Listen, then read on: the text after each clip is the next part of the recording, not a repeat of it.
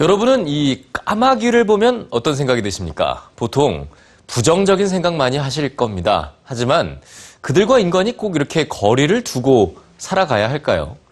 자, 여기 한 청년이요. 까마귀와 함께 살아갈 수 있다며 만든 재미있는 자판기가 있습니다. 그가 만든 기발한 자판기, 지금 바로 만나보시죠.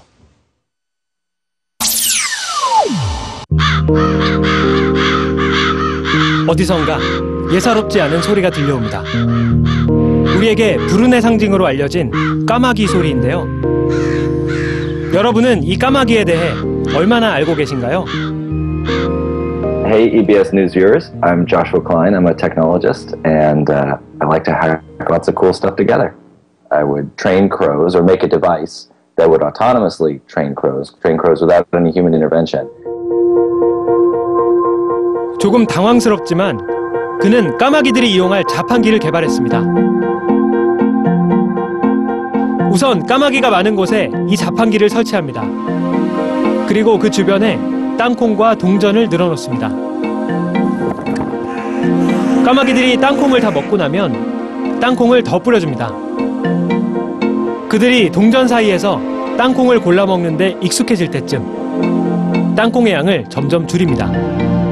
그리고 더 이상 땅콩을 주지 않게 되면 까마귀의 눈에는 자판기와 동전이 들어오게 되죠.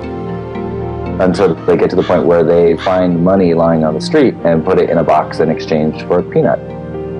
I got in a discussion with a friend of mine at a party. He said that we should try and figure out a way to kill all crows because they were, you know, they're can be a pest. And I said that that was crazy. We should train them to do something useful. And he said that that was impossible. And that made me really annoyed because I don't think anything is impossible. 계기는 엉뚱했지만 조시아의 까마귀에 대한 연구는 진지했습니다. 그리고 연구가 거듭될수록 그는 까마귀의 지능에 놀랄 수밖에 없었다고 하는데요. 그들은 도구를 이용해 좁은 공간에 들어있는 먹이를 꺼내 먹거나 심지어 부리가 닿지 않는 물속의 먹이를 물체의 질량을 이용해 꺼내 먹기도 했습니다.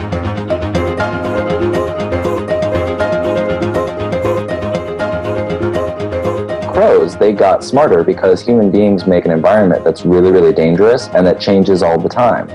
Part of the reason crows are so smart is that they live near human beings of crows in order for them to adapt to a new environment because human beings might make an entirely new environment in, you know, a year. 그가 만든 이 자판기는 까마귀들이 동전을 모아오는 이 행동의 신기함을 넘어 더 큰 메시지를 우리에게 전해줍니다.